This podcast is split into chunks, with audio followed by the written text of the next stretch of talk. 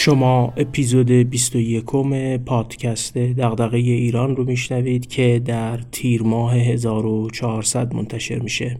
من محمد فاضلی هستم نویسنده کانال دغدغه ایران در تلگرام و صفحه با همین عنوان در اینستاگرام که با کمک همکاران پادکست دغدغه ایران رو هم منتشر می‌کنیم. ما تو این پادکست کتابا یا متونی رو به شنونده معرفی می‌کنیم که از دل اونها میشه. ایده ها و مباحثی درباره توسعه و بهبود مسائل جامعه ایران رو یاد گرفت یا به سوالاتمون درباره توسعه ایران بیشتر و بهتر فکر کرد. سوالاتی از جنس دغدغه ایران.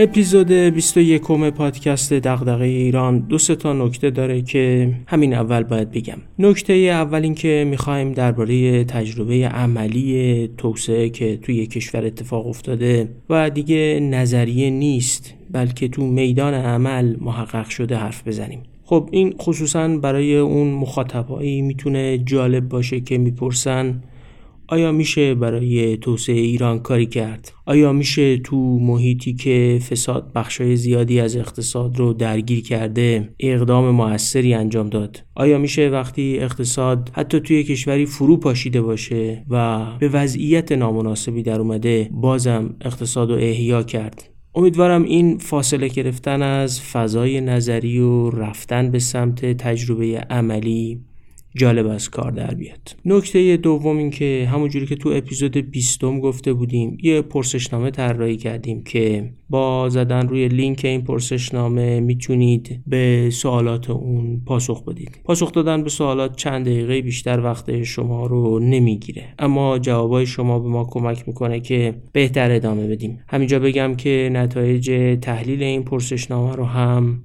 بعدا توی کانال تلگرامی پادکست منتشر می‌کنیم. نتایجش می‌تونه برای مخاطبای خود پادکست هم جالب باشه. نکته سوم این که این دفعه هم هدیه کتاب داریم. اعلام می‌کنم که برای شرکت تو قرعه کشی دوره چهارم هدیه کتاب پادکست دغدغه ایران چه باید کرد و چه کتابی رو هدیه میدیم. نکته آخر این که ما از این اپیزود یه بخشی رو به پادکست اضافه کردیم به اسم مسئولیت اجتماعی پادکست دغدغه ایران. کلیت کار پادکست ما که اصلا با یه احساس مسئولیت و برای افزایش گفتگو و آگاهی عمومی درباره توسعه شروع شد. اما از این اپیزود یه بخش مسئولیت اجتماعی به طور خاص به پادکست اضافه کردیم. که به موقع دربارهش توضیح میدم. تو پرسشنامه هم یه سوال درباره همین بخش مسئولیت اجتماعی پرسیدیم که انشالله نظر شما رو درباره اون خواهیم داشت. خب حالا بریم سراغ اصل مطلب. یه بحثی درباره تجربه عملی توسعه. کتابی درباره برخواستن از خاک. کشور واقعا یه ویرانه اقتصادی و اجتماعی شده بود. کشوری که هفتاد سال تحت سلطه کمونیستا اداره می‌شد و بعد از فروپاشی شوروی گرفتار جنگ داخلی هم شده بود. یه دولت مرد باقی مونده از دوران شوروی هم چند سالی بر کشور حاکم بود و یه نظام سر تا پا فاسد رو تو کشور حاکم کرده بودن. بروکرات های پیر و با ذهنیت های عادت کرده به دوران شوروی و عادت کرده به فساد گسترده هر بلایی که می‌شد سر اقتصاد و مردم آورده بودن عبارتی که نویسنده درباره کشورش تو اون مقطع به کار می‌بره اینه کاملا ورشکسته بودیم. مردم به تنگ اومده از این دولت فاسد انقلاب کرده بودن و یه دولت جدید سر کار اومده بود. اما دولت جدید هم متوجه شده بود که دولت قبلی همه منابع پولی و موجودی حسابای حکومتی رو برداشت کرده. حقوق و دستمزدای پرداخت نشده کارمندای دولت به ده درصد تولید ناخالص ملی می رسید. فساد اونقدر فراگیر بود که برای استخدام عنوان یه پلیس که فقط ماهی 20 دلار حقوق می گرفت باید 2000 دلار رشوه می‌دادی. و خب طبیعی بود که باید بعد از استخدام رشوه داده شده رو یه جوری از مردم می‌گرفتیم. یه مؤسسه بین المللی هست به نام شفافیت بین المللی یا Transparency International که بین اهل فن بهش مخفف میگن آی و یکی از مهمترین کاراش اینه که فساد تو کشورها رو میسنجه. نظرات مردم کشورها درباره فساد تو کشورشون رو اندازه می‌گیره و بر همین اساس تو سال 2003 80 درصد مردم این کشور گفته بودن که رشوه بخش اصلی درآمد زندگیشون رو تشکیل میده. همین مؤسسه تی آی تو رتبه بندی کشورها از نظر فساد این کشور رو تو رتبه 127 بین 133 کشور قرار داده بود. تو سال 2003 تولید ناخالص داخلی کشور فقط سرانش 922 دلار بود و درآمد بودجه دولت هم فقط 7 درصد از کل تولید ناخالص داخلی رو در بر می گرفت. نرخ بیکاری به 17 درصد رسیده بود تازه نرخ بیکاری اعلام شده تولید برق کشورم به حدی سقوط کرده بود که مردم فقط دو ساعت در روز برق داشتن و تظاهراتشون تو خیابون برای این بود که بدونن این سهمیه دو ساعتیشون دقیقا تو چه ساعتی از روز بهشون داده میشه بغدوزی هم توی کشور تبدیل به یه مسابقه ملی شده بود و پیدا کردن راه های ابتکاری برای برقدوزی که مامورای برق نتونن تشخیص بدن یه سرگرمی هم به حساب می اومد. پلیس ها سر چهارراه و گوشه دیوارا کمین می‌کردن تا مردم تخلف کنن و بعد ازشون رشوه بگیرن. بدتر بود که یه نظرسنجی تو سال 2003 نشون می‌داد که مردم هیچ امیدی به بهبود وضعیت ندارن و 67 درصدشون گفته بودن که وضع تو سه سال آینده از اینی که هست خیلی بدتر میشه. مردم کشور تو یه همچین شرایطی انقلاب کرده بودن. انقلابی که مشهور شد به انقلاب گل روز. یه انقلاب از مجموعه انقلابای رنگی که حکومت ادوارد شوارتناتزه رئیس جمهور گرجستان رو ساقط کرد. رئیس جمهوری که قبل از اون وزیر امور خارجه شوروی هم بود. گرجستان به خاک نشسته حالا با مردمی به تنگ آمده از فساد و فقر و بیکاری و رشوه و هر مصیبت دیگهی که میشه بر سر یک اقتصاد آورد یه دولت جدید داشتن. دولتی که ظرف هشت سال گرجستان رو متحول کرد. کتاب اقتصاد در میدان عمل که عنوان فرعیش هم هست دگرگونی اقتصادی و اصلاح دولت در گرجستان از 2004 تا 2012 نوشته فردی به نام نیکا گیلاوری. گیلاوری آدمیه که تو دولت جدید بعد از انقلاب گل روز اول با یه داستان جالب وزیر انرژی میشه بعد وزیر اقتصاد و بعد نخست وزیر. و کتابش شرح کاریه که او و حزب و همکاراش برای اقتصاد گرجستان انجام میدن و یک کشور ورشکسته رو به وضعیت مساعدی میرسونن که یکی از بهترین نمونه های اصلاحات اقتصادی کاهش فساد و بهبود فضای کسب و کار در دو دهه اول قرن 21 به حساب میاد. کتاب اقتصاد در میدان عمل نوشته آدمیه که در واقعیت ایده های اصلاحات و توسعه اقتصادی رو محقق کرده و حالا به قول خودش چند سالیه یه مؤسسه مشاوره تأسیس کرده و مثل همین کتابی که نوشته خودش هم برای مشاوره به کشورها برای اصلاحات و توسعه اقتصادی کار می‌کنه. اقتصاد در میدان عمل شرح از خاک برخواستن گرجستانه. نشانی از اینکه میشه اصلاحات انجام داد و به نتیجه رسید. بازم مثل قبل تکرار می‌کنیم که هر کشوری مدل اصلاحات اقتصادی و توسعه خودش رو می‌سازه و با توجه به شرایط و محدودیت ها و منابعش توسعه رو تجربه می‌کنه. اما تجربه سایر کشورها و درسای کلی و اون اقلانیت متمایز توسعه که از این تجارب به دست میاد به کار ما هم میاد. هدف ما توصیه به کپی کردن ایده ها و اقدامات نیست. می‌خوایم ببینیم اون اقلانیت متمایز و درسای کشورهای دیگه چیه. بریم ببینیم نیکا گلاوری چی داره برامون بگه.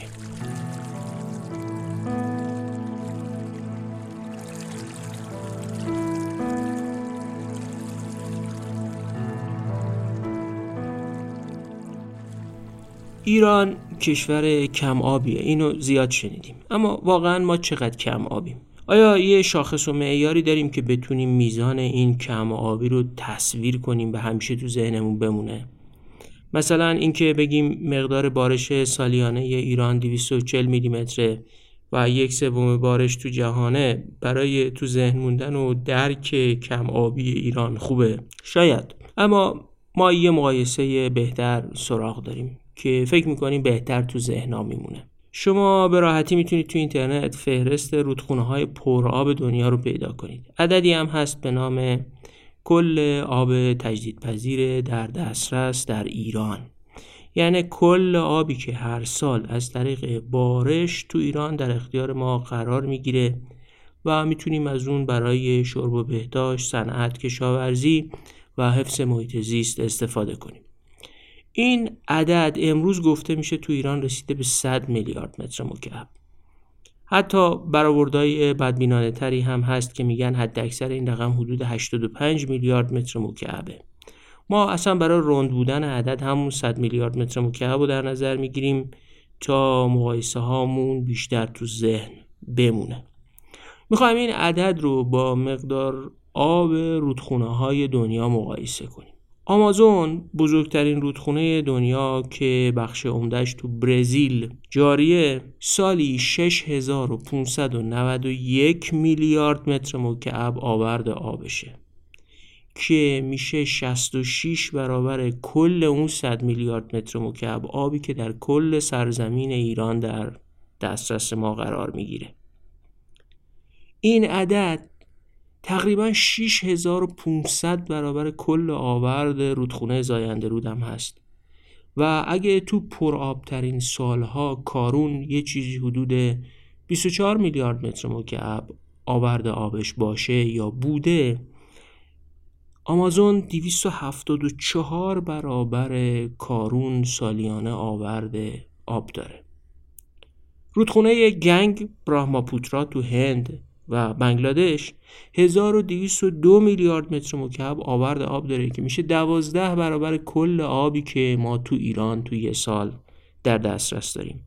رود یانگتسه چین 951 میلیارد متر مکعب در سال آورد آب داره که 9.5 برابر کل آب در دسترس تو ایرانه و میسیسیپی 529 میلیارد متر مکعب تو آمریکا و ولگای روسیه که اصلی ترین تامین کننده آب دریای خزر هم هست. 254 میلیارد متر مکعب در سال آب دارن. یعنی میسیسیپی 52 دهم برابر کل آب ایران و ولگا دو نیم برابر کل آب ایران آورده آبشونه. جالبه بدونید که کل آب تجدیدپذیر ایران فقط سه دهم درصد کل منابع آب شیرین تخلیه شده به اقیانوس‌های جهانه. آره ما ایرانیا با حدود یه درصد جمعیت دنیا فقط به سه دهم درصد منابع آب شیرین دنیا دسترسی داریم. گمان می‌کنم این عددا رو تو ذهن بهتر میشه نگه داشت ایران ما سرزمین کم آبیه.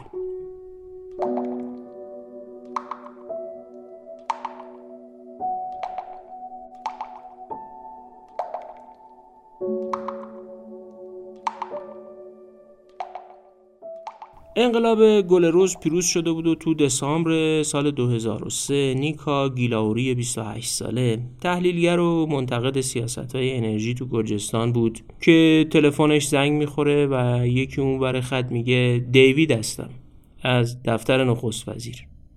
نخست وزیر مایلن شما رو ببینن. تعجب می‌کنه اما بالاخره راهی دفتر نخست وزیر میشه. و اون ازش می‌پرسه که درباره بخش انرژی گرجستان چی فکر می‌کنی؟ نیکا هم توضیح میده و ازش خواسته میشه که یه گزارش در این باره آماده کنه. میگه یه گزارشی آماده دارم اما باید مرورش کنم و سر و سامونی بهش بدم. نخست وزیرم ازش می‌خواد فردا با گزارشش برگرده. فردا دور میز غیر از نخست وزیر چند نفر دیگه هم نشسته بودن. نیکا گیلاوری شروع می‌کنه اسلایداش رو توضیح دادن. میگه وسط بحث احساس کردم نخست وزیر زمزمه کرد. فکر می‌کنم مرد خودم را یافتم. زمزمه ای که البته همه میشنون اما اونم بحثش رو ادامه میده تا جایی که نخست وزیر بهش میگه وزیر انرژی من میشی. گیلاوری مبهوت پاسخ میده بله. بعد ازش می‌پرسه که چند سالته؟ میگه 28 سال. و نخست وزیر میگه خیلی جوونی اما ما یه دولت انقلابی هستیم و می‌خوایم در هر چیزی انقلاب ایجاد کنیم.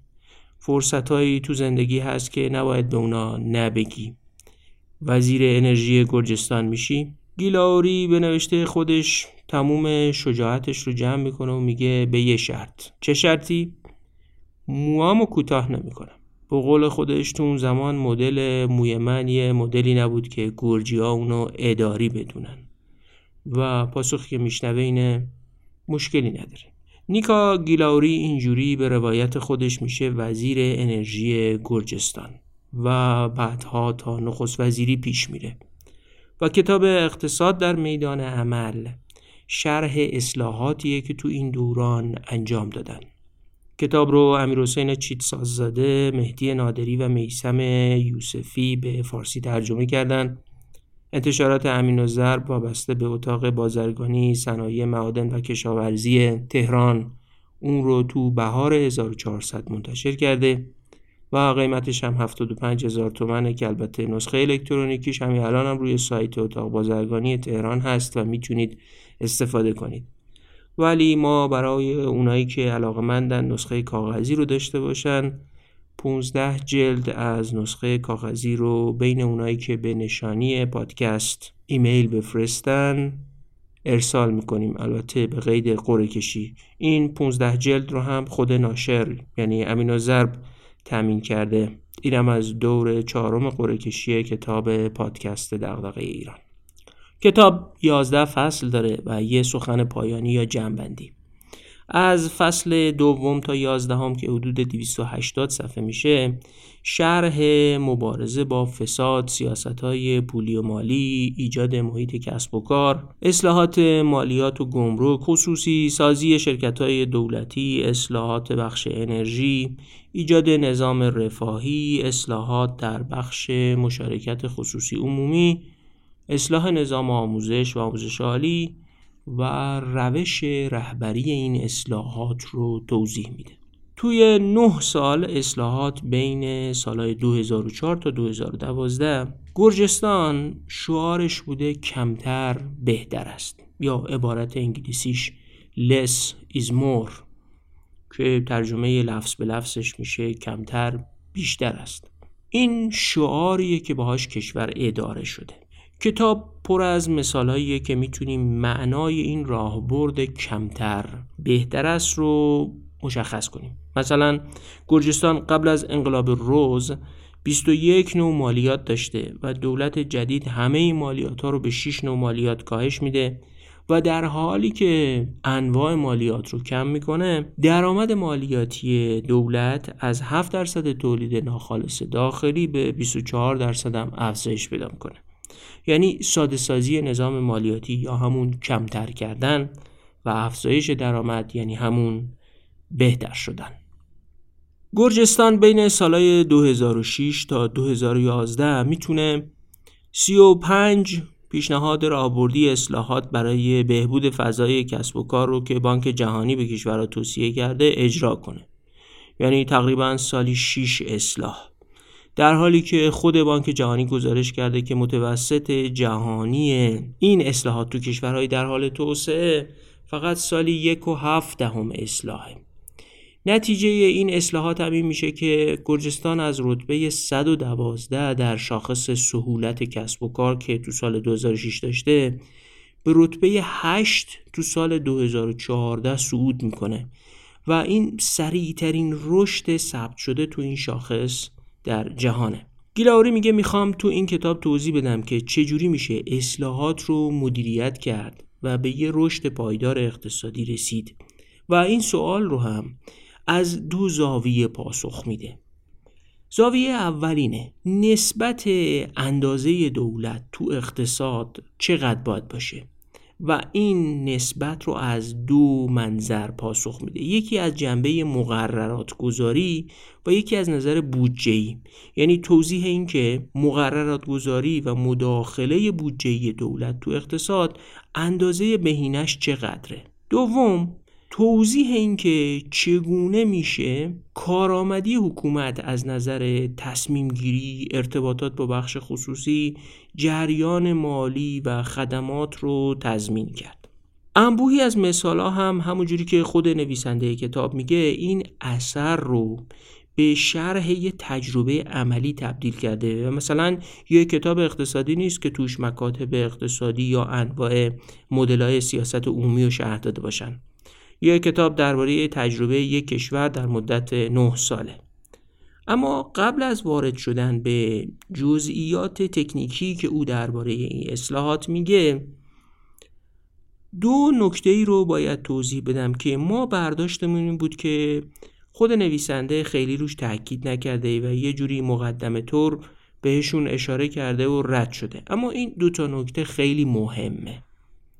گیلاوری میگه وقتی دولت جدید بعد از انقلاب گل روز مستقر شد مردم گرجستان که از او وضعیت به تنگ اومده بودند خواهان اصلاحات سریع و تاثیرگذار بودند دولت از حمایت 80 درصدی مردمی که انقلاب کرده بودند برخوردار بود و گروه های اصلی جامعه گرجستان هم از سیاستمدار و مردم عادی و صاحبان صنایع و روشنفکرها و حتی مخالفای سیاسی یه ایده مشترک داشتن.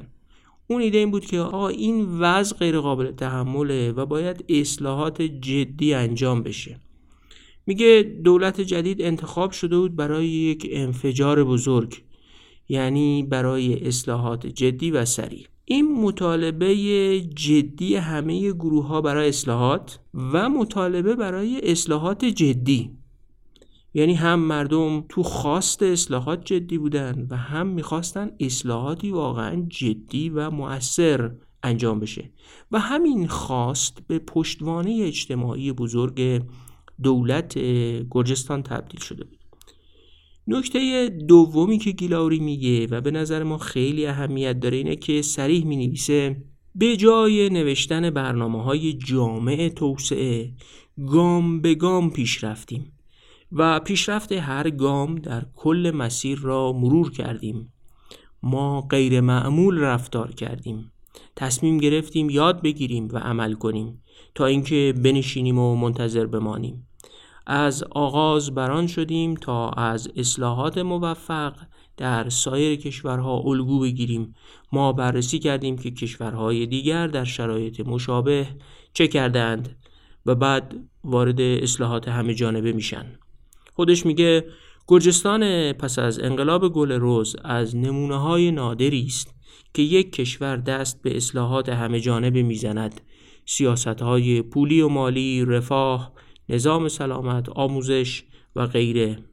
همه میرن سراغ اصلاح شدن و یه جمله درخشان میگه که با بقیه اپیزودهای پادکست دغدغه ایران تا حالا خیلی ارتباط داره.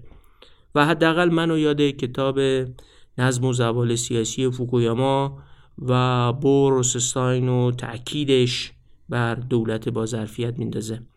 گیلاوری نوشته با در نظر گرفتن همه جوانب دولتی مدرن را بنیاد نهادیم. البته از صفر شروع نکردیم. بلکه از ویرانه های به جامانده از دهه ها فساد و بیتوجهی هفتاد سال سلطه حکومت شوروی جنگ های روسیه علیه سرزمین گرجستان جنگ داخلی در دهه 1990 پس از فروپاشی شوروی و حکمرانی دولتی فاسد و مجرم از اواخر دهه 1990 تا اوایل دهه 2000 نقطه آغاز بهترین نبود. یه جایی تو کتاب در خصوص بنا کردن این دولت مدرن میگه دولت گرجستان دریافت که برای برقراری حاکمیت نوین باید قدرت را متمرکز کند و بر جامعه و سازمانهای حکومتی در حال احتضار نظارت بیشتری داشته باشد. حکومت کارآمد پیش نیاز دموکراسی لیبرال و مشروطه است. اعتقاد به دموکراسی لیبرال بدون ساختاری از یک فرمانروا و یک حکومت کارآمد به خصوص برای کشوری که تحت تاثیر فشارهای خارجی است به مسابه یوتوپیاس. بنابراین اولویت حکومت سازی قابل فهم بود. یه جورایی این کتاب شرح ساختن حکومت با ظرفیت در گرجستان بعد از سال 2003 هم هست. نقطه امید بخش کتاب دقیقا همینجاست. همه چی برای اصلاحات فراهم نبود و کشور در بدترین شرایط هم قرار داشت. اما یه چیزی جدی بود. مردم و همه گروه های اجتماعی به علاوه سیاستمدارایی که بعد از انقلاب گل روز سر کار اومده بودن عزم سیاسی جدی داشتن که کاری کنن. اونقدر که به یه جوون 28 ساله متخصص فرصت کار به عنوان وزیر تو کابینه بدن و براش شرط نذارن که باید موهاتو کوتاه کنی تا بتونی تو کابینه کار کنی. البته این نسبت به کارهایی که بعدا انجام دادن هیچی نیست.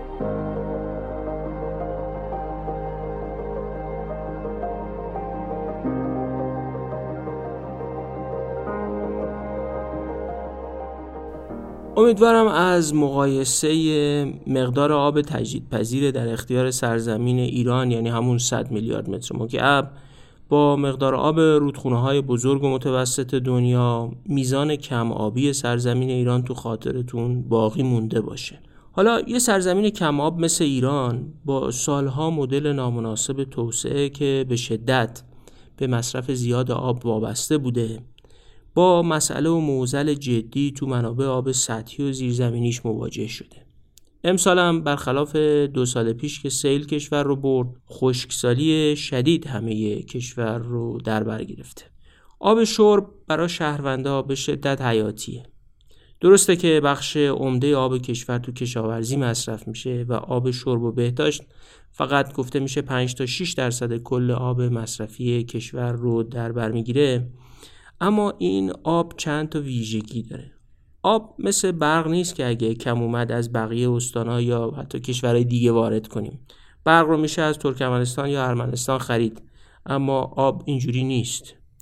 آب موجود تو هر حوزه آبریز هم محدوده. برای یه جایی مثل تهران حتی حوزه های آبی مجاور از طالقان گرفته تا جاهای دیگه هم آبشون برای تأمین آب تهران مصرف شده و اصلا دیگه آبی برای انتقال هم باقی نمونده. آب شرب باید تصفیه بشه و این تصفیه بسیار هم گرون قیمته. برای همینه که مقایسه کردن آب شرب با آب کشاورزی کار درستی نیست. امسال اکثر شهرهای کشور تو شرایط کمبود و تنش آبی هستن. می‌تونیم گذشته اشتباهات مدیریت توسعه یا هزار تا دلیل دیگر رو که من چند تا از مهماش رو خوب بلدم ردیف کنیم و بگیم به ما ربطی نداره که تو کشور آب کمه. اما این واقعیت ناپدید نمیشه که کشور با مسئله کم آبی مواجهه. خوبش اینه که فناوری به کمک اومده تا بتونیم مثل خیلی کشورها و شهرهای دیگه دنیا مثل کیپ تاون تو آفریقای جنوبی که داشت به نقطه صفر شدن آب در دسترس شهر می رسید مثل شهرهایی تو استرالیا و خیلی از شهرهای تو حتی نقاط آب دنیا. برای کاهش مصرف بین مصرف کردن و ایفای مسئولیت اجتماعیمون در قبال سرزمین و تمدن ایران در قبال بقیه شهروندا و در قبال آینده فرزندان خودمون اقدام کنیم. ما تو این قسمت پادکست می‌خوایم به عنوان بخشی از مسئولیت اجتماعیمون بعضی فناوری های مناسب برای داشتن و ساختن شهر حساس به آب رو معرفی کنیم. اما بریم ببینیم گیلاوری درباره اصلاحات و مبارزه با فساد تو گرجستان چی میگه. دوباره به بحث فناوری های کاهش مصرف آب برمیگردیم.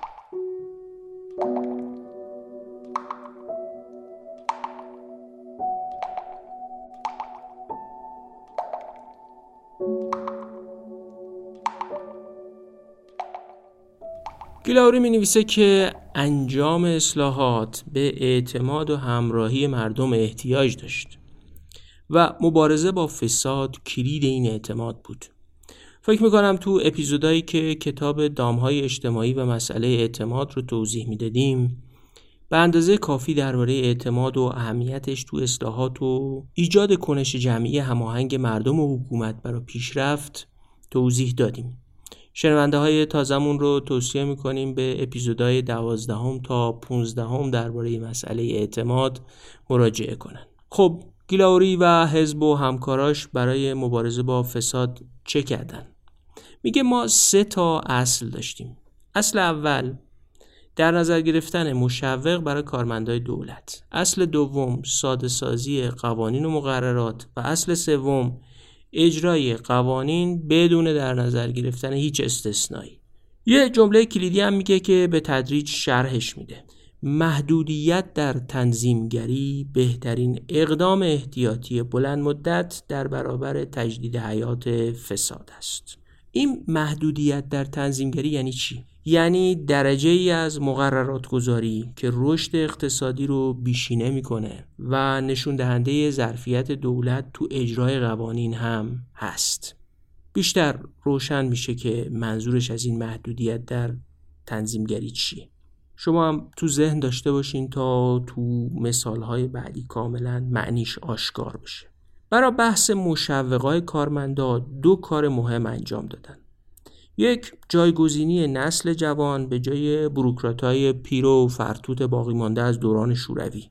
با اون ذهنهای عادت کرده به فسادشونو و کار دومی که انجام میدن اصلاح حقوق کارمنداست تا احتیاج به رشوه گرفتن نداشته باشن. مثلا میگه حقوق یه وزیر توی گرجستان 75 دلار بود و ظرف یه سال اون رو به 1200 دلار افزایش دادیم. و حقوق 20 دلاری یه پلیس رو کردیم 200 دلار. اما تأمین منابع برای افزایش حقوقا رو با روش های غیر پایدارساز اقتصاد مثل اون چیزی که اصطلاحا بهش میگن چاپ پول و افزایش نقدینگی و افزایش پایه پولی به شکل نامتناسب و تولید تورم انجام ندادن. کل منابع مالی که لازم داشتن تا حقوقا رو افزایش بدن از طریق اصلاح نظام مالیاتی به دست آوردن. حذف معافیت مالیاتی خاص کاهش دادن 21 نوع مالیات به 6 نوع و ساده سازی نظام مالیات ها و البته مجازات کردن سخت برای کسایی که رشوه می گرفتن یا نظام مالیاتی رو دور می زدن ابزار دولت تازه گرجستان برای تأمین مالی افزایش حقوق بوده. یه مثال فوقالعاده از اصلاح نظام مالیاتی ذکر کرده که واقعا درس آموزه. میگه تو گرجستان کفش ورزشی عوارض گمرکیش 12 درصد بود. اما یه کفشی بود به نام sneakers که تعرفش صفر بود. خب احتمالا آقازاده یا قدرتمندی اینجور کفش رو وارد می‌کرده و معافیت مالیاتی داشته. میگه وقتی بررسی کردیم دیدیم که با انواع رشوه به مدیرای مالیاتی همه کفشای ورزشی رو به اسم sneakers وارد می‌کردن و عملا عوارض واردات نمی‌دادن. با حذف این تفاوت یعنی با کم کردن یه نوع مقررات همون روی کرده کمتر بهتر است رو اعمال کردن فرق بین اسنیکرز و بقیه کفش ورزشی ها رو برمیدارن. و این خودش هم انگیزه رشوه دادن به مامورای گمرک رو حذف می‌کنه. هم دیگه هرچی کفش وارد کشور می‌شد عوارض گمرکی می‌داد و درآمد دولت افزایش پیدا کنه اینجور اصلاحات تو گمرک و نظام مالیاتی همون جاییه که دولت جدید گرجستان منابع مالیش رو برای افزایش حقوق کارمندا تأمین می‌کنه و به این ترتیب هم رشوه تو گمرک رو کاهش میده و باهاش مبارزه می‌کنه هم حقوق کارمندا رو افزایش میده برای اینکه دیگه اونها رشوه نگیرن. یه نمونه دیگه هم ذکر کرده از این روی کرده کمتر بهتر است که مربوط به حذف مجوزها و پروانه های کسب و کاره. میگه تعداد پروانه های کسب و کار رو ظرف یه سال از 300 مورد به 41 مورد و تعداد مجوزها رو از 600 تا به 53 تا کاهش دادیم. یعنی از 900 تا مجوز و پروانه می‌رسن به 94 تا. که خودش 90 درصد کاهش توی در اصل موانع کسب و کار هاست.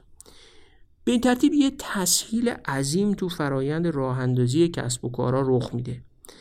بدیهیه که هر مجوز و پروانه ای هم یک گردنه بوده که یک کارمند دولت پشتش کمین کرده بود تا رشوه بگیره سهم خواهی کنه تا مثلا امضای طلاییش رو پای مجوز یا پروانه قرار بده.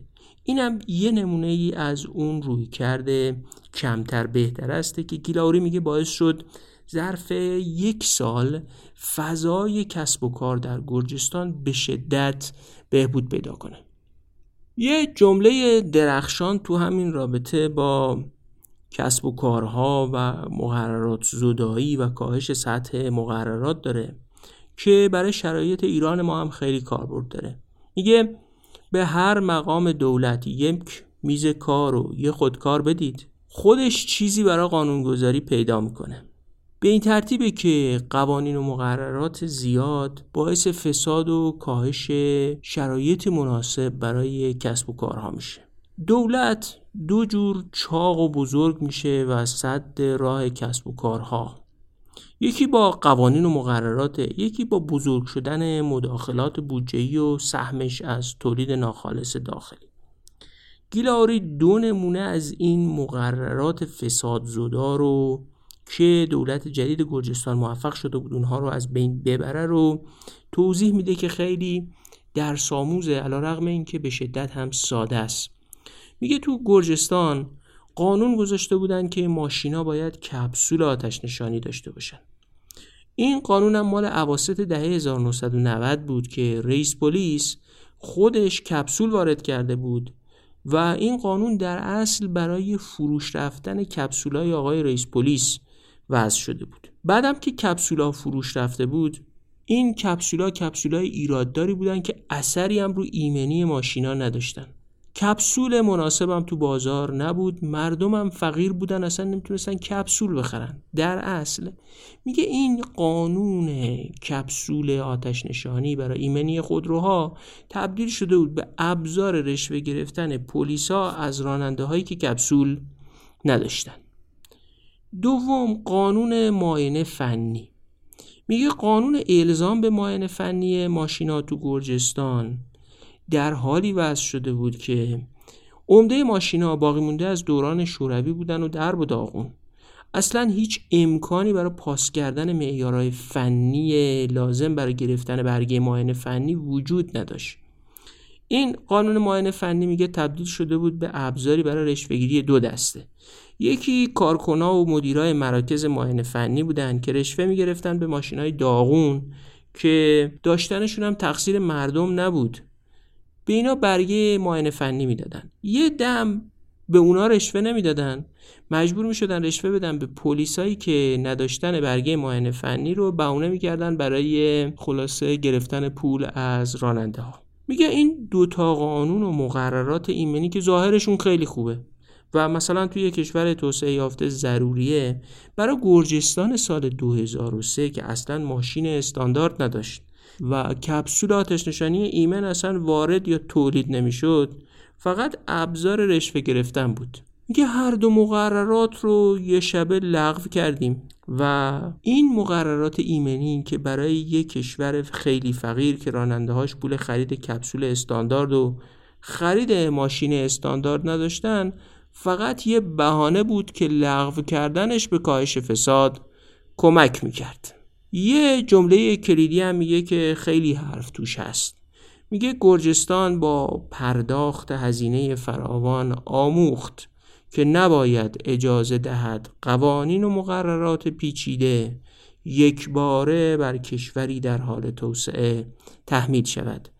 میگه یعنی فهمیدیم ما اصلا کارمند ظرفیت فنی قدرت اجرا و نظارت بر خیلی از قوانین و مقررات رو نداریم. و این قوانین و مقررات فقط تبدیل میشن به ابزار پر شدن جیب کارمندا و مقامات دولتی. یه عبارت خیلی عمیقم میگه که البته برای ما ایرانی ها خاطر است. میگه هر بار که قانونی را وضع می‌کنید و نتوانید آن را به اجرا درآورید اعتبار خود را از دست می دهید و موقعیتتان تضعیف می شود و بعد بلافاصله ادامه میده. اما پنج سال بعد که مردم کم کم به پرداخت مالیات و احترام به قوانین عادت کردند زمان مناسب برای اجرایی کردن قانون یاد شده فرا رسید. گیلاری از اینجا به یه فرمول طلایی در بحث قانونگذاری می‌رسه. یه قاعده واقعا طلایی. اما پیش از طرح بحث اون قاعده یه سوال بپرسم. اگه شنونده اپیزودهای سوم تا 16 همه پادکست دغدغه ایران بوده باشید حتما تأکید ما بر ظرفیت دولت رو متوجه شدید. گیلاری داره همین رو توضیح میده.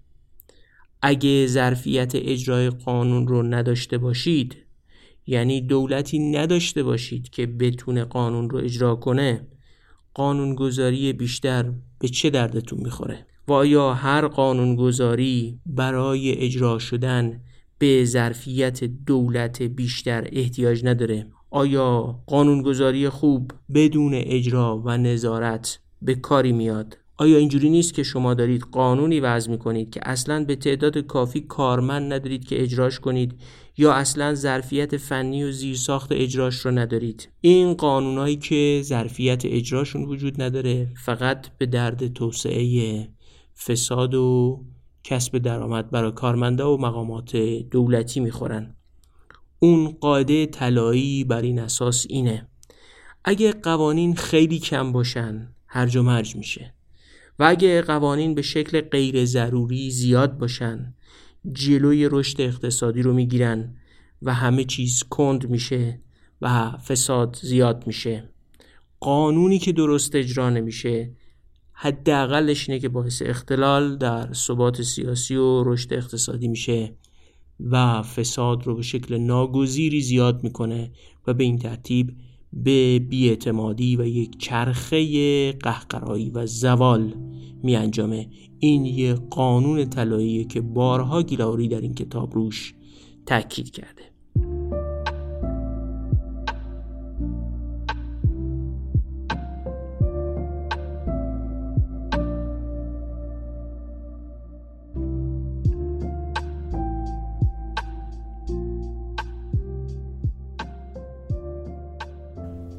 گفتم که فناوری امروز کمکمون می‌کنه بهتر از آب توی کشور کم آب مثل ایران حفاظت کنیم. ما به عنوان بخشی از مسئولیت اجتماعیمون می‌خوایم چند تا فناوری حفاظت از آب شرب شهری رو معرفی کنیم. تو مبحث 16 مقررات ملی ساختمان میزان آب خروجی استاندارد از شیرهای مختلف اومده. مثلا ذکر شده که شیر روشویی خصوصی 6 لیتر در دقیقه شیر روشویی عمومی 2 لیتر در دقیقه. شیر روشویی اتومات 6 لیتر در دقیقه. سردوش حمام 8 لیتر در دقیقه. شیر ظرفشویی 8 لیتر و شلنگ توالت باید 6 لیتر در دقیقه خروجی داشته باشن تا بشه بهشون گفت استاندارد. خب حالا از کجا بدونیم شیرای خونه یا محل کار ما خروجی استاندارد دارن یا نه؟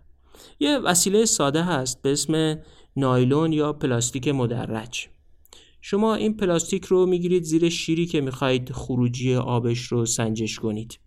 ده ثانیه شیر رو تا آخر باز می‌کنید و آب رو بعدش میبندید. درجاتی روی پلاستیک هست که نشون میده خروجی شیر آب شما در هر دقیقه چقدر و استاندارد هست یا نیست. با همین وسیله ساده میشه اولا متوجه بشیم که شیرهای خونمون یا محل کارمون استاندارد هستن یا نیستن. حالا فرض کنید که شیرهای آب منزل شما یا محل کارتون هتل مسجد یا مدرسه یا پادگانی که آب توش داره مصرف میشه خروجی استاندارد نداره و بیشتر از استاندارد خروجی دارن. چه کار کنیم که خروجی ها رو کنترل کنیم؟ راه حل یه ابزار ساده است به اسم آبفشان که به انگلیسی بهش میگن پرلاتور. شما حتما پرلاتورها یا آبفشان ها رو دیدید. یه قطعه پلاستیکی اغلب یکی دو سه گرمیه که روی خروجی شیر بسته میشه و باعث میشه آب با هوا مخلوط بشه و خروجی آب هم پرفشارتر میشه هم کلا خروجی کاهش پیدا می‌کنه. در حالی که آب پرفشارتره ولی خروجی کاهش پیدا می‌کنه. ما تو این اپیزود به عنوان مسئولیت اجتماعی و نه به عنوان جذب حامی مالی می‌خوایم سه تا شرکت تولید کننده محصولات کاهش مصرف آب و به طور خاص پرلاتور یا آبفشان و سردوش کاهش مصرف آب رو معرفی کنیم. ما با این شرکت ها هیچ رابطه مالی نداریم و با یکیشون حتی هیچ صحبتی هم نکردیم که بروشور اطلاعات رو ازش بگیریم. از تو سایتشون اطلاعات رو برداشتیم و داریم خدمت شما میگیم. شرکت های دیگه هم پیدا نکردیم که این محصولات رو تولید بکنن. ولا اونا رو هم معرفی می‌کردیم. اولی شرکت بلندای صنعت یه شرکت تولید کننده شیرالات که بنا به بررسی که ما انجام دادیم بزرگترین و مهمترین تولید کننده تجهیزات کاهنده مصرف هم هست. تو سایت بلندای صنعت بروشوراشون و انواع محصولاتی رو که تولید می‌کنن می‌تونید ببینید. اما ما فقط روی این کاهنده های مصرفشون تاکید داریم.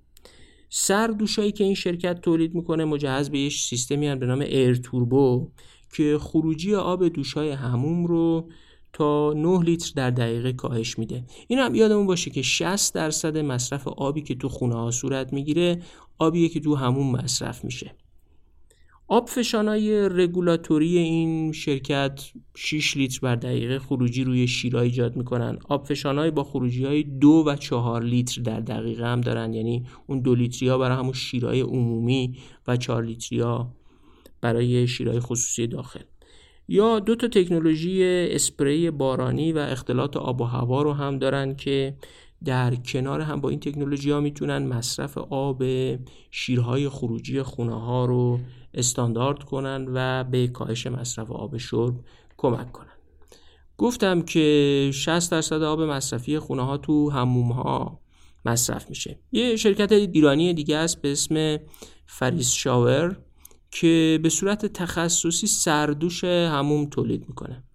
سردوش های دایره شلنگی، فلت و انواع دیگه ای که تو سایتشون می‌تونید ببینید. ما هم تو سایتشون دیدیم. از یه فناوری هم به اسم Air Aqua استفاده می‌کنن که مخلوط آب و هوا ایجاد می‌کنه که هم مصرف آب رو کاهش میده هم دوش گرفتن رو به تجربه لذت بخشتری تبدیل می‌کنه. همین کلمه فریس شاور رو تو اینترنت جستجو کنید می‌تونید محصولات و ویژگیهاشون رو ببینید.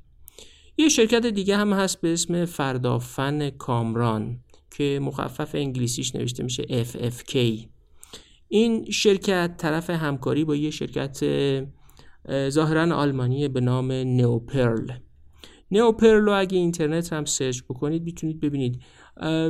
بیش از 60 ساله که روی این وسایل کاهنده مصرف و شیرهای آب و چیزهایی که با آب شرب ارتباط دارن کار می‌کنه. گفته میشه که پیشرفته ترین فناوری های کاهنده مصرف تو دنیا متعلق به همین شرکت نوپرله فردا فن کامران هم کاهنده های مصرف آب شرکت نوپرل رو تو ایران ارائه می‌کنه که شامل انواع آبفشان ها و پرلاتورها میشه. و خروجی های رگولاتوری آب که حتی تا خروجی های زیر یه لیتر رو هم در دسترس مصرف کننده ها قرار میده. خب یه بار دیگه بگم ما با هیچ کدوم از این شرکت ها رابطه مالی نداریم و صرفا با توجه به کم آبی ایران که از اول اپیزود روش تاکید کردم و شرایطی که امسال توش قرار دادیم ترجیح دادیم به عنوان بخشی از مسئولیت اجتماعیمون هم درباره کم آبی ایران بگیم و هم راه حلی فناورانه که وجود داره و به نسبت قیمتش بسیار کمه. یعنی فکر می‌کنم با زیر مثلا 100 هزار تومن میشه. بخشی از این تجهیزات رو تهیه کرد و ازشون استفاده کرد. علاقمندا می‌تونن از سایت سه شرکت بلندای صنعت که مشهور است تو صنعت به اسم بلندا البته عنوان کاملش از بلندای صنعت جهان افراز که به انگلیسی هم به اختصار بلندا نوشته میشه. شرکت فریز شاور و شرکت کامران فن فردا بازدید کنند و با طیفی از فناوری های کاهش مصرف آب شهری از جمله پرلاتورها، رگولاتورها و بقیه این فناوری ها و سردوش ها آشنا بشن. آدرس این سه تا شرکت رو هم تو صفحه تلگرام پادکست و بخش توضیحات اپیزود قرار دادیم. این تجهیزات حتی اگه برای خونه ها گران به حساب بیان ولی به هر حال بین شنونده های ما کسایی هستن که تو هتل ها مساجد پادگان ها ادارات دولتی فعالیت می‌کنن و تو اونجاها اغلب هم چون حساسیت نسبت به پول آب وجود نداره چون مکانهای عمومی هستن هدر رفت آب خیلی زیاده. میشه توصیه کرد که این وسایل ارزان قیمت رو استفاده کنیم تا بتونیم آب رو که هر قطرش در سرزمین کم آب ایران ارزشمند هست بهتر حفظ کنیم. خب اینم از بخش مسئولیت اجتماعی پادکست دغدغه ایران. اگه در خصوص ایفای مسئولیت اجتماعی برای ما پیشنهاد دارید برامون بفرستید. برگردیم به کتاب اقتصاد در میدان عمل.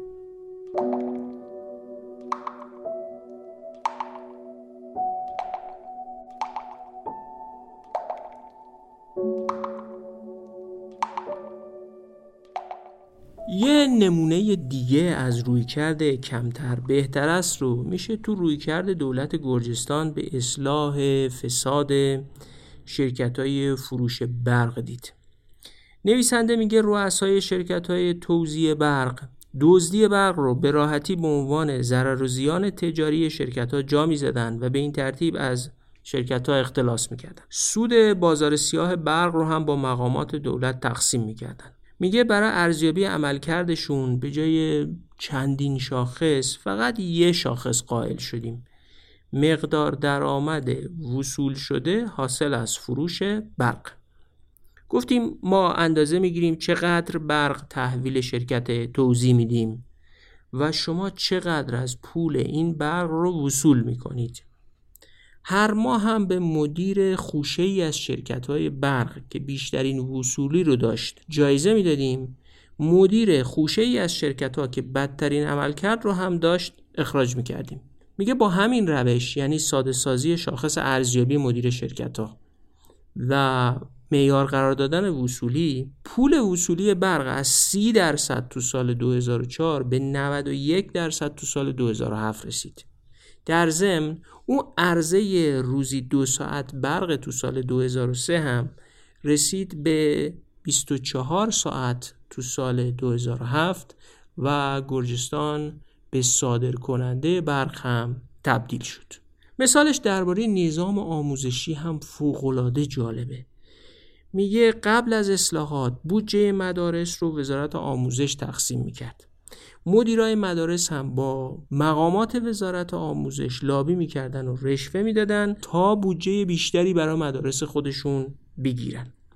میگه تو اولین گام بودجه مدارس رو به جای اینکه تخصیص بدیم به مدرسه تخصیص دادیم به دانش آموزان. به این ترتیب که دست هر دانش آموزی یا والدین دانش آموز یک کوپن دادن به اسم کوپن آموزش. این کوپن آموزش هم فقط می‌شد تو مدرسه خرجش کرد. یعنی نمی‌شد بری باش سبزی بخری یا زمین بخری یا سیگار بخری. این کوپن رو فقط می‌تونستی بدی به یه مدرسه و تو اون مدرسه ثبت نام کنی. حالا پدر مادرها با اون کوپنشون دنبال مدرسه میگشتن که بتونه بهترین کیفیت خدمات آموزشی رو ارائه کنه. هر مدرسه ای هم به اندازه تعداد دانش آموزایی که ثبت نام می‌کرد و کوپن ازشون می‌گرفت او کوپنا رو می‌برد در وزارت آموزش پرورش و تبدیل به بودجه خودش می‌کرد. میگه به این ترتیب یه رقابتی ایجاد شد در بین مدارس برای ارائه بهترین کیفیت خدمات آموزشی و به والدین و دانش آموزا هم قدرت انتخاب داده شد تا بتونن بهترین مدرسه ها رو انتخاب کنن و به این ترتیب ریشه لابیگری با مقامات وزارت آموزش پرورش برای دادن بودجه بیشتر به مدارس خاص و گرفتن رشوه از مدیرانشون هم پایان داده شد. تو همین زمینه اصلاحات بخش آموزش میگه تو گام دوم معیار ارزیابی مدارس رو گذاشتیم موفقیت تو امتحانات ورودی دانشگاه ها عمل کرده مدارس هم به طور عمومی منتشر می شده به این ترتیب قدرت از مدرسه و مدیرا به دانش آموزا و والدین منتقل میشه. بسات فساد رابطه مدیران و مقامات آموزش پرورش هم جمع میشه. مجموعه عواملی که گیلاوری برای مبارزه با فساد تو گرجستان ذکر می‌کنه روی ده اصل بنا شده که به ترتیبی که خودش ذکر کرده ایناست. میگه اصل اولین بود. اراده سیاسی برای مقابله با فساد. تقریبا تو هر کتاب دیگه ای هم که درباره مبارزه با فساد بخونید می‌تونید ببینید که این اراده سیاسی برای مبارزه با فساد رو جز اصلای اول ذکر کردن. دو اعتبار بخشی به این عزم در مراحل اولیه. یعنی همون اولش به گونه ای عمل بشه که مردم باور کنن ها این آدما اومدن با فساد مبارزه کنن. سه اجرای جدی قانون مبارزه با فساد خصوصا برای مدیرا. یعنی اون کارمند جزءا رو نمی‌گیرن مجازات کنن. مدیرای اصلی اونایی که در رده اول باهاشون برخورد میشه. چهار جذب و استخدام کارمندای جدید. کنار گذاشتن مدیرایی که واقعا سالها ذهنشون رفتارشون شبکه هاشون و کنش هاشون به فساد عادت کرده. پنج محدود کردن نقش دولت. همون چیزی که اسمشو گذاشت محدودیت در تنظیمگری. یعنی همون که قاعده اضافی مقررات اضافی که پشتش هر کارمندی و هر مقام دولتی کمی می‌کنه تا رشوه بگیره اون قواعد اضافی رو بردارین. قاعده که نمی‌تونین اجراش کنین رو بردارین. شش به کارگیری روش های غیر مرسوم روش های غیر مرسوم این رو بعدا بعد از لیست این روش های فساد بیشتر توضیح میدم. هدف مشترک و ایجاد هماهنگی. این هفتمین کاریه که کردن. هماهنگی بین عناصر مختلف. ببینید مثلا یه نمونه از اون هماهنگی ها همون کاریه که درباره گمرک می‌کنن و بعد افزایش حقوق. یعنی برای افزایش حقوق منابعش با یک هماهنگی از طریق اصلاحات در گمرک تأمین میشه. تو سراسر کتاب مجموعه ای از این هماهنگی ها رو می‌بینید. استفاده از تجربیات بین المللی در سطح ملی و منطقه‌ای. همین که گرجستان 35 مورد اصلاحات مد نظر بانک جهانی رو اعمال می‌کنه خودش یک مثالی از کاربرد تجربیات بین المللی است. به کارگیری مؤثر فناوری که دربارش توضیح میدم و بهرهگیری از راهبردهای ارتباطی مؤثر. بذارید این محور به کارگیری روش های غیر مرسوم رو که نویسنده توضیح داده یه شرحی بدم. گیلاری میگه که مدیرای دولتی قدرت رو رها نمی‌کنن. حتی اگه حضورشون مفید نباشه یا رای دهنده ها اصلا به اونا هیچ علاقه نداشته باشن. میگه برای درمان این مشکل و برای اینکه مدیران میل به بازنشستگی داشته باشن براشون اوراق قرضه یورویی در نظر گرفتیم که ارزششون با یورو محاسبه می‌شد. و شرط دسترسی به این اوراق این بود که فرد وقتی کنار می‌رفت و پست دولتیش رو رها می‌کرد می‌تونست به این اوراق دسترسی پیدا کنه. یعنی مثلا فرض کنید اگه سی سالش تموم می‌شد و می‌رفت و طبق قانون و زمان مشخص بازنشسته می‌شد می‌تونست این اوراق رو بگیره. البته مشروط به اینکه در دوران کاریش خطا هم نکرده بود و مشکل اداری نداشت. خب یه تمهیداتی هم وضع کرده بودن برای اینکه ارزش اوراق حفظ بشه. به این ترتیب مدیرا دیگه انگیزه نداشتن که بیشتر از موعد تو پستشون بمونن. بازنشسته می شدن و می‌رفتن تا به اون اوراقی که براشون در نظر گرفته شده بود دسترسی پیدا کنن. به کارگیری فناوری رو هم میشه تو نظام برگزاری مناقصات آنلاین گرجستان که نویسنده توضیح داده دید. و محدود کردن نقش دولت رو هم میشه تو اصلاح نظام مقررات گذاریشون مشاهده کرد. و یه نکته خیلی مهم اینه که با سراحت تاکید کرده باید از ارتباطات به شکل راهبردی استفاده کرد. دولت باید بتونه اون چه که تو برنامهش هست با مردم مطرح کنه. از ارتباطات برای ساختن اعتماد و همراه کردن مردم با خودش استفاده کنه و با ارتباطات برای اصلاحات طرفدار دست و پا کنه. چند روز پیش از همین انتخابات اخیر ریاست جمهوری تو ایران تو توییتر نوشتم که هیچ اصلاح اساسی به طور کلی و در شرایط جامعه ایران که دارای ضعف شدید سرمایه اجتماعی بدون نظام و برنامه ارتباطی موثر که گفتگوی فراگیر با همه زینفعان رو ممکن کنه به نتیجه نمی‌رسه. هیچ دولتی بدون داشتن یه نظام ارتباطی مؤثر با مردم قادر نیست به تفاهمی با مردم برسه که اون مطالبه اصلاحات و اون فشار اجتماعی برای اصلاحات پدید بیاد. شاهد این مدعا همین نکته ای که نیکا گیلاوری برش تأکید می‌کنه.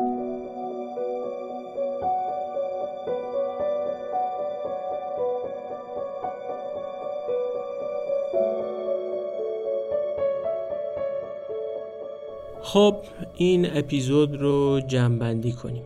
اولین قسمت کار ما بود درباره کتاب اقتصاد در میدان عمل نوشته نیکا گیلاوری که نشون می‌داد حتی توی کشوری با اقتصاد فرو پاشیده و سراسر درگیر فساد مثل گرجستان سال 2003 میشه اصلاحات جدی و موثر انجام داد و یه اقتصاد با خاک نشسته رو احیا کرد تا اونجا که یکی از بهترین نمونه های مبارزه با فساد و سهولت کسب و کار و حتی جذب سرمایه گذاری خارجی بشه. راه این کار برای گرجستان راهبرد کمتر بهتر است بوده. کاستن از مقررات گذاری زائدی که دولت قادر به اجراش نیست و ظرفیتش رو نداره که بر اجراش نظارت کنه. راهکارهای ابدایی با توجه شرایط خاص اون کشور و استفاده از تجارب سایر کشورها و یاد گرفتن تو مسیر اجرا و با توجه به مسئله های خاص نه برنامه های کلی و مفصل چند صد و چند هزار صفحه‌ای که بستر مشخصی برای اجراشون وجود نداره. ما تو دو اپیزود بعدی شرح تفصیلی دقیقی از بقیه کارهایی که تو گرجستان صورت گرفتم ارائه می‌کنیم. از اصلاحات پولی و مالی گرفته تا نظام رفاهی و سایر عرصه های اقتصاد. نکته بعدی این که تو این اپیزود وارد ایفای نقش مسئولیت اجتماعی هم شدیم. یه دسته محصولات کاهش مصرف آب شرب رو و بهداشت رو به اسم پرلاتور یا آبفشان و همچنین سردوشای کاهنده مصرف آب رو معرفی کردیم. امیدواریم تو این راه بهتر و موفقتر عمل کنیم. مواردی از مسئولیت اجتماعی که می‌تونیم تو پادکستمون بگنجونیم و آگاهی عمومی درباره اونها رو افزایش بدیم به ما پیشنهاد کنید. برای شرکت تو قرعه کشی هدیه کتاب دوره چهارم پادکست دغدغه ایران که همین کتاب اقتصاد در میدان عمل رو قرار هدیه بدیم به ما ایمیل بزنید. آدرس ایمیلمون هست dirancast@gmail.com یه بار دیگه ازتون درخواست می‌کنیم که چند دقیقه وقت بذارید و پرسشنامه ای رو که تهیه کردیم و سوالاتی درباره پادکست از شما می‌پرسه رو پر کنید. می‌تونیم با بررسی نظرات شما کیفیت کارمون رو بالا ببریم. منتظر نقدها، نظرات و پیشنهاداتتون برای بهبود کار پادکست هستیم. از اینکه کماکان به هر وسیله خصوصا معرفی کردن ما به دیگران حمایتمون می‌کنید سپاس گذاریم از کسایی هم که از طریق سایت هامی باش از ما حمایت مالی کردن بازم تشکر می‌کنیم. و از اینکه ما رو برای شنیدن انتخاب کردید خوشحال و سپاسگزاریم خدا حافظ